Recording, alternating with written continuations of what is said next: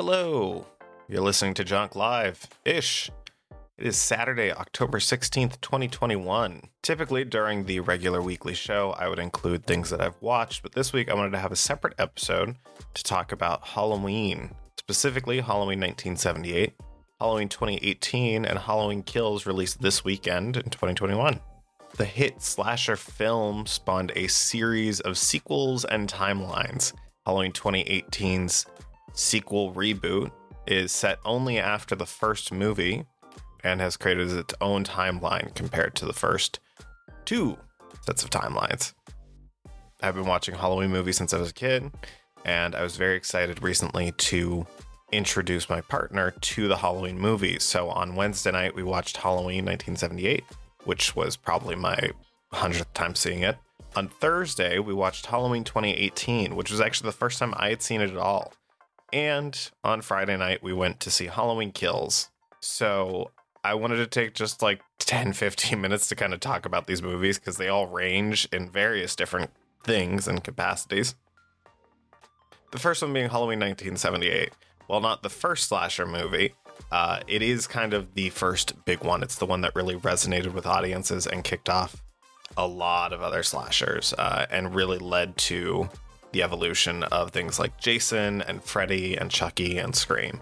We would not really have those movies in the way that we have them if it wasn't for Halloween 1978, which features Donald Pleasence as Dr. Loomis, Jamie Lee Curtis as Laurie Strode, PJ Soles as Linda, Nancy Kyes as Annie, Kyle Richards as Lindsay, Brian Andrews as Tommy, Charles Cyphers as Brackett, and Tony Moran as Michael Myers age 23.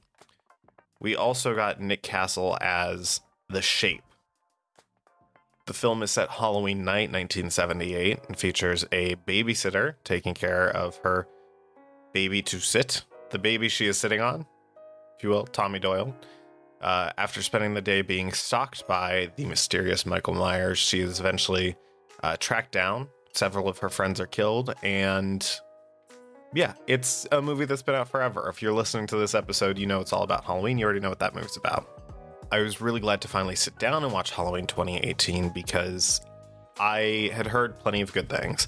And I've had it sitting on my shelf for a year now, just waiting for this Halloween to watch it. And the thing I loved about Halloween 2018 the most is that it really focuses in on what does a person who has been through what Laurie Strode went through, what does that person look like 40 years later?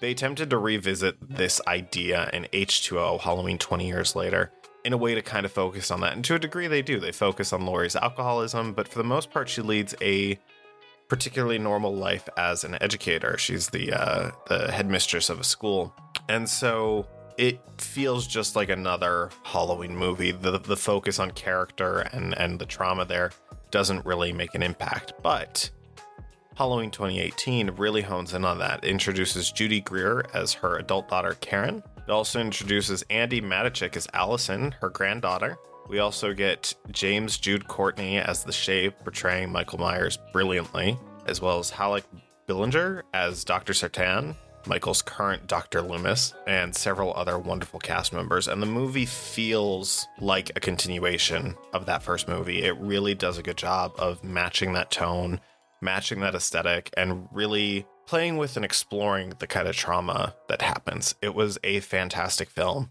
The the scenes where Laurie and Michael are interacting feel iconic and and bigger than life and they fit right in comfortably with that franchise. The scenes with Judy and Andi interacting with the characters as their characters Karen and Allison are fantastic and show the various effects because in 2018 the the movie introduces the idea that Karen was taken away from Laurie at the age of 12. And because Jamie's character spends the majority of her childhood training Karen to be a killer, training her to survive, training her to be able to hunt down Michael Myers. Uh, and obviously, you know, not really a great environment for a child to be growing up in. So she's taken away at a young age, but she still has that relationship with her mother. Whereas Allison doesn't, is not made privy to that knowledge. And so Allison has more respect and, and love and affection for her grandmother uh, while her mother is trying to keep them kind of separated. And Laurie's entire character is built around the idea that he's coming back. He's going to come back, and I need to be ready. I need my family to be ready. I need to be able to protect my family and myself. And Karen spends the majority of her life wanting her mother to be wrong. Uh, and to a degree, I think Laurie would would also want it to be wrong. But at the end of the day, she's proven right. Michael does come back 40 years later. He escapes from Spring Hill and starts just going on a rampage. The one thing that the newer movies do is they have such a high body count. I believe when I looked it up, it was about 30 kills in 2018. So yeah, it's it's a very different movie. There were 5 dead bodies in the first one, 30 in this one. I will say though, I went in expecting it to be a bit more brutal. I had not watched it and I figured with it being a more modern slasher film that it was going to be brutal and don't get me wrong, there are some scenes that are gruesome but I think a lot of the more brutal kills are kind of hidden away off screen. You hear noises, it gives you that sense of of mystery and and um, curiosity, and you just see the aftermath. And then Halloween Kills came out. This movie fits right in with the original Halloween sequels. Uh, it is by no means a great exploration of the human psyche. The one thing that they really do hone in on is mob mentality and how that can affect, you know, if you're given the wrong information and you send that mob at someone, what happens? So, obviously, spoilers for Halloween Kills, just putting that out here now. The film features a plot in which there is a second escapee from the asylum. There's a prison bus of, you know, they're transferring these asylum um, patients to another facility, and this other one escapes. And as the news is slowly revealed, we're introduced to the adult versions of Tommy and Lindsay from the original movie, as well as Nurse Marion. And so we're given these legacy characters who, you know, and this is all taking the same place the same night. Uh, the Halloween Kills is a direct continuation. It picks up right where the last one left off. So this is still Halloween night 2018, 40 years later. And we're at a bar with these characters finding out after they just paid tribute to the victims of the first movie and, and told their story to the younger generations in the town, they are told, hey, Michael's loose. And Tommy Doyle leads the charge in gathering the townsfolk and saying, hey, we need to protect our, our city, our town. We need to, you know, evil dies tonight. And this is something that's appeared in the other movies. This isn't a new concept to really, you know, have the fear that Michael is introducing to these people affect how they react and them accidentally uh, or intentionally killing another uh, civilian, another innocent. But it is such a large chunk of this movie. And another p- part of that is a large chunk of this takes place in Haddonfield's hospital, which, you know, Halloween 2 isn't canon, but it, it feels like it is with how much they focus in on the hospital, uh, where Laurie is recovering from her injuries from Halloween 2018. And so Laurie herself isn't doing a whole lot in this movie. Um, you know, she has scenes with most of the characters. She has no interactions with Michael in this movie. Um, she's recovering from some pretty severe abdominal wounds. And so, you know, they don't really have her do a lot except kind of talk about what has happened in the first film uh, and the second film, both 78 and 2018. We're just referring to these three as the current trilogy, but they spend a lot of time focusing on that. And they also spend a lot of time having characters act completely, not completely differently, but just communicate differently. Uh, one of the big things, one of the big things the plot of Halloween Kills kind of depends on is the fact that Allison, is kidnapped by uh, Dr. Sartain in the first movie, who has gone bonkers and has set Michael free, basically. He is he is trying to take in Michael's footsteps in some capacity, and he wants to lead Michael because he is he believes there's some connection between Michael and Laurie. And Allison's aware of that whole situation. Whereas Laurie and Karen and some of the other characters are under the impression that, oh, Michael went t- to track down Laurie because that's how she ended up at the house, or he ended up at her house. And that's just not the case. And this movie spends so long telling us that Laurie and Michael are not connected. And that it is Michael and Haddonfield's connection. And that the townsfolk are the important part here. And it is so ham fisted about it. We get some really great kills. These are a lot more brutal kills. You're seeing, I mean, in the first minutes of the movie, we get Michael taking out an entire squad of firemen that are responding to the house fire at Laurie's uh, compound. And I mean, it, it he's shoving the the crowbars and such through the helmets. He's he's really it is really brutal. And then later on, we see him take a fluorescent light bulb, like a long tube fluorescent light bulb, out of a fixture and jam it in someone's throat. So these these kills are a lot more gruesome, which as a horror fan and as a fan of the franchise, that's where it kind of feels like a Halloween movie. We're seeing Michael do these brutal things, and that's you know a lot of oh that's rough and oh that that like oh man that was it was gross. Um, there's a lot of that, and it feels as though this movie was produced by entirely different people, but it wasn't. And part of me just feels like they really had something special with Halloween 2018. And in order to make it a new trilogy, they had to stretch it out because there are several points in this movie where they have Michael on the ground, down for the count. Someone pick up the axe and make sure it's not a paramedic, first off, and second off, cut off his head, kind of thing. There are so many points in this movie, especially in the last third, where it's like, you have him, he is down, get him.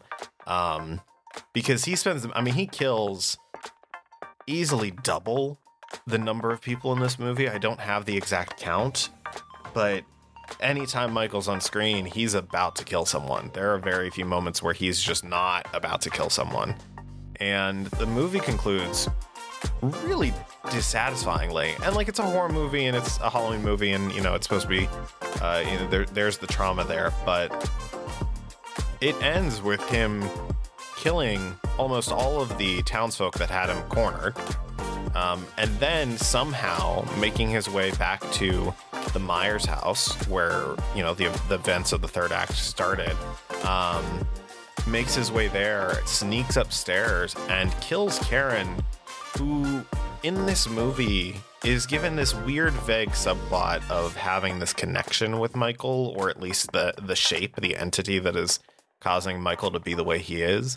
Um, there's a point where you know characters are talking about what Michael is, and and it focuses on Karen and how she's reacting to things. And at the end of the movie, she sees young Michael in his clown costume up in the upstairs window, staring out of J- Judith's bedroom window, and she makes her way upstairs to go there and look out the window for again some reason.